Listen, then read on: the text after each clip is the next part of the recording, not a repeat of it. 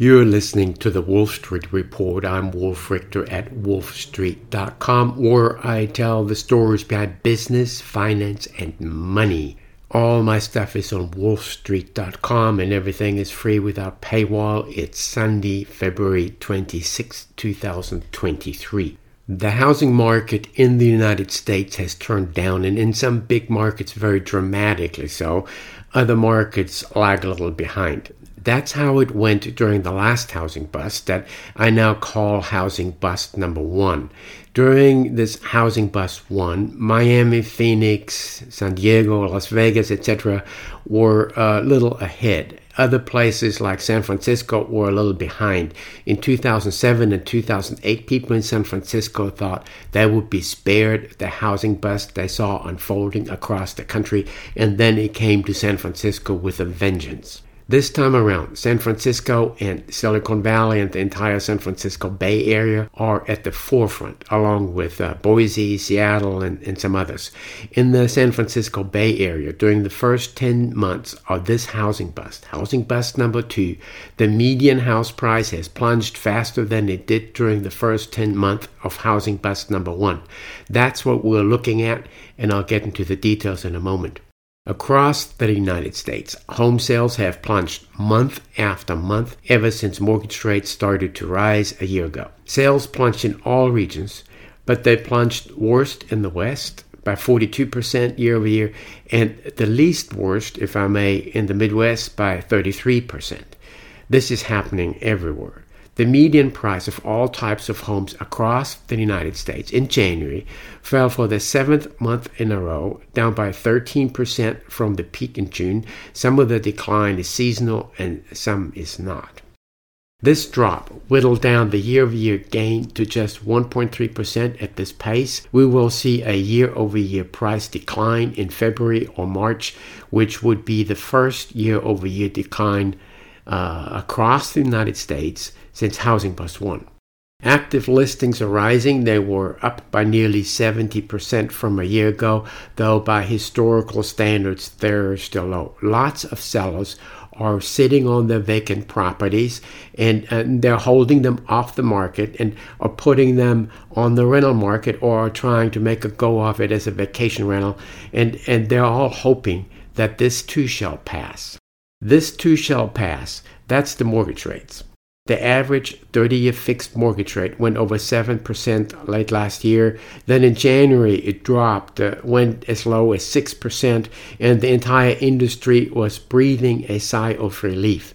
This was based on the fervent hopes that inflation would just vanish and that the Federal Reserve would cut interest rates soon and be done with this whole entire nightmare. But in early February came the realization that inflation wasn't just going away. Friday's inflation data confirmed that inflation is reaccelerating, that it's already uh, started the process of reacceleration in December. Some goods prices are down, but inflation in services spiked to a four decade high. Services is nearly two thirds of what consumers spend their money on. Inflation is very difficult to dislodge from services. The Federal Reserve is going to have its hands full dealing with this, meaning higher rates for longer. And mortgage rates jumped again. And on Friday, they were back at around 6.9%, according to the daily measure by Mortgage News Daily, and uh, uh, just a hair below the, the magic 7%. And potential sellers are still sitting on the vacant properties, thinking, and this too shall pass. So, how many vacant homes are there? The Census Bureau tracks this. In the fourth quarter last year, there were roughly 15 million vacant housing units. So, single family houses, condos, and rental apartments. That's over 10% of the total housing stock. In uh, 2022, the number of total housing units increased by over 1.3 million housing units. If each housing unit is occupied by, on average, 2.5 people, that's housing for 3.3 million more people than in the prior year.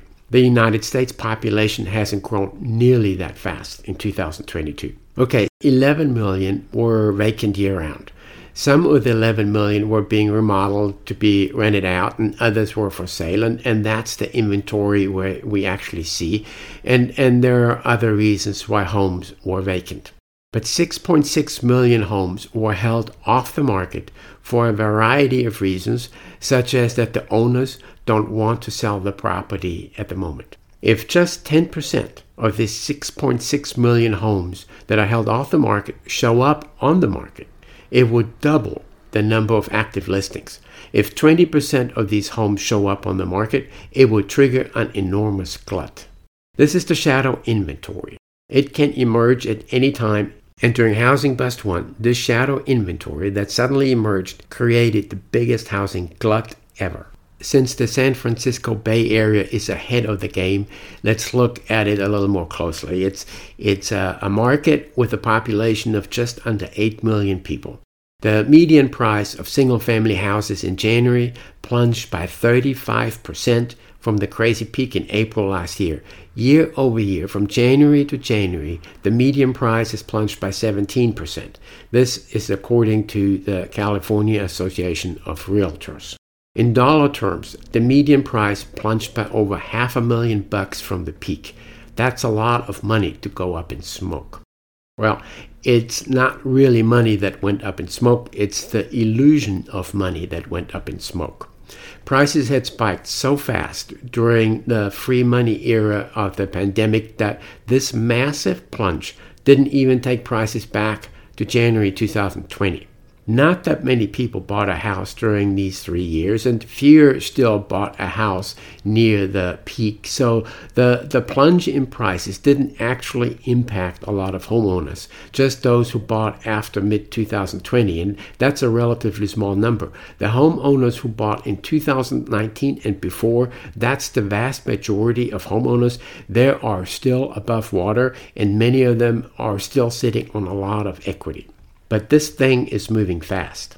During housing bust number one, over a two year period, the median price in the San Francisco Bay Area plunged by 58%. So now we're 10 months into housing bust number two. So over the first 10 months of housing bust number one, back in 2008, the median price plunged by 21%. Over the first 10 months of housing bust number two, in 2022 and 2023, the median price plunged by 35%. In other words, the median price is now falling faster than it did in 2008. Granted, median prices are not the most reliable measure. They're very volatile and they're seasonal and they can be uh, skewed by a change in the mix. For example, if the rich pull their homes off the market because they can't afford to hang on to them and only mid to lower end homes are selling, then uh, there are fewer high end homes in the sales mix, which pushes down the median price. This happened during housing bust number one and was a factor in the 58% plunge of the median price. There are some markets that have home price declines that are uh, similar to those in the Bay Area, including Boise and Seattle, but other markets just started turning down. In the Bay Area, home sales, so that's the number of sales that closed, have collapsed by 37% year over year, which is just above the national average of 34%. This is a sign of a frozen market. Active listings have jumped in the Bay Area, and days on the market have nearly tripled from a year ago to 32 days. Pulling the home off the market is now a common practice. What lots of sellers are now doing is that they list the home at some aspirational price and uh, no one shows up. And a month later, they'll pull it off the market.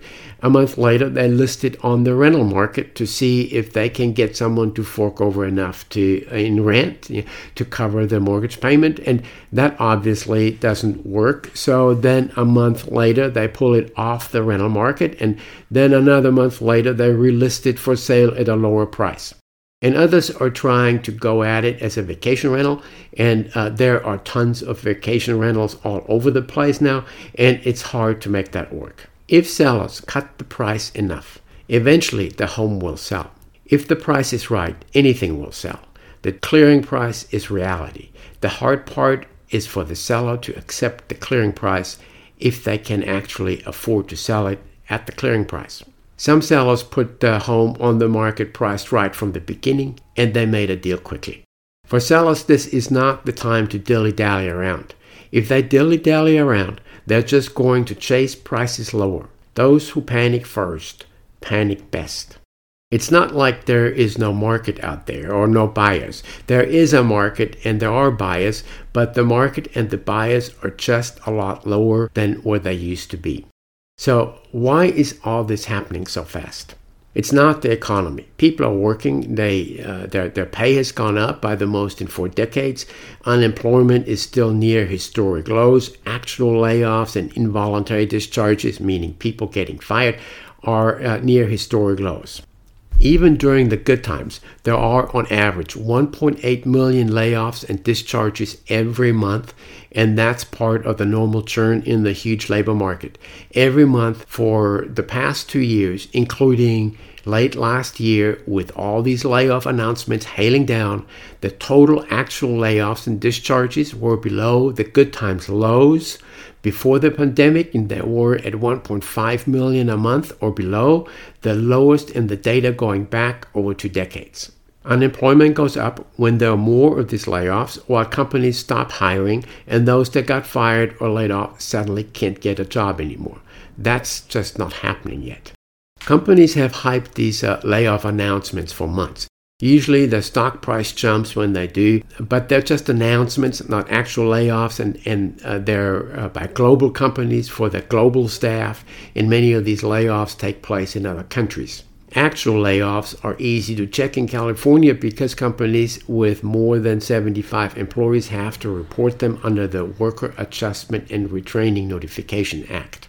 So San Francisco was the worst off with layoffs in terms of the size of the labor market. But it only had 7,000 total layoffs since July, despite all the hoopla about the 5,000 layoffs at Twitter, which is headquartered in San Francisco, and the tens of thousands of layoffs by a bunch of other companies that are either headquartered in San Francisco or have big offices in San Francisco.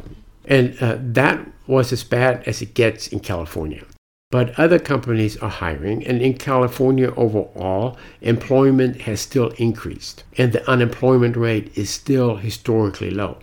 In other words, there just isn't a surge in unemployment. The labor market remains tight. People are working and they're getting big pay raises, and many of those that got laid off are finding new jobs quickly, and uh, that should be great for the housing market. But this housing market didn't get tripped up by a surge in unemployment, not even in the Bay Area. Unemployment is a shoe that might drop on this housing market in the future. What tripped up the housing market so far is the toxic mix of several factors, including the surge in mortgage rates, home prices that had exploded into the stratosphere, and the sharp drop in stocks, especially the implosion of the IPO and SPAC bubbles, and uh, the, the plunging crypto prices that have sapped the exuberance, and lots of people lost lots of money. Home prices had exploded into the stratosphere because of the Federal Reserve's monetary policies and nothing else. Because of the nearly $5 trillion it printed between March 2020 and March 2022 to repress long term interest rates, including mortgage rates, and to create the biggest asset bubble ever. But now all this is over. Now we have raging inflation. The Fed hiked rates and will continue to hike them further, and uh, they will go over 5%. And uh, the Fed is pursuing quantitative tightening. And by the end of February, it cut its balance sheet by over $600 billion. Thursday, March 2nd, when the Fed releases its new balance sheet, I will detail the quantitative tightening so far. So make sure you come to wolfstreet.com and take a look at the charts and numbers. So the Fed is hiking rates and unwinding its balance sheet, and asset prices have come down, including stocks and bonds and cryptos and housing. What we're seeing is the unwinding of the biggest asset bubble ever, including home prices. And so far, this has nothing to do with unemployment or the overall economy. Jobs are plentiful, wages are up, consumers are spending, companies are spending and investing, and uh, governments are spending like there is no tomorrow. This could change. Unemployment might surge and job openings could vanish and consumers who lost their jobs could cut back on spending and state and local governments that are still swimming in pandemic money will run out of this pandemic money and then uh, they will have to cut spending and, and this is the other shoe that could still drop on the housing market. But it hasn't dropped on the housing market yet. The decline in the housing market so far has been driven entirely by the rapid disappearance of free money that everybody had gotten used to since 2008. Housing bust number two may turn out to be a sobering trip from the free money decade in La La Land back to normal. I'm Wolf Richter at wolfstreet.com, where I tell the stories behind business, finance, and money. Thank you for listening to the Wolf Street Report.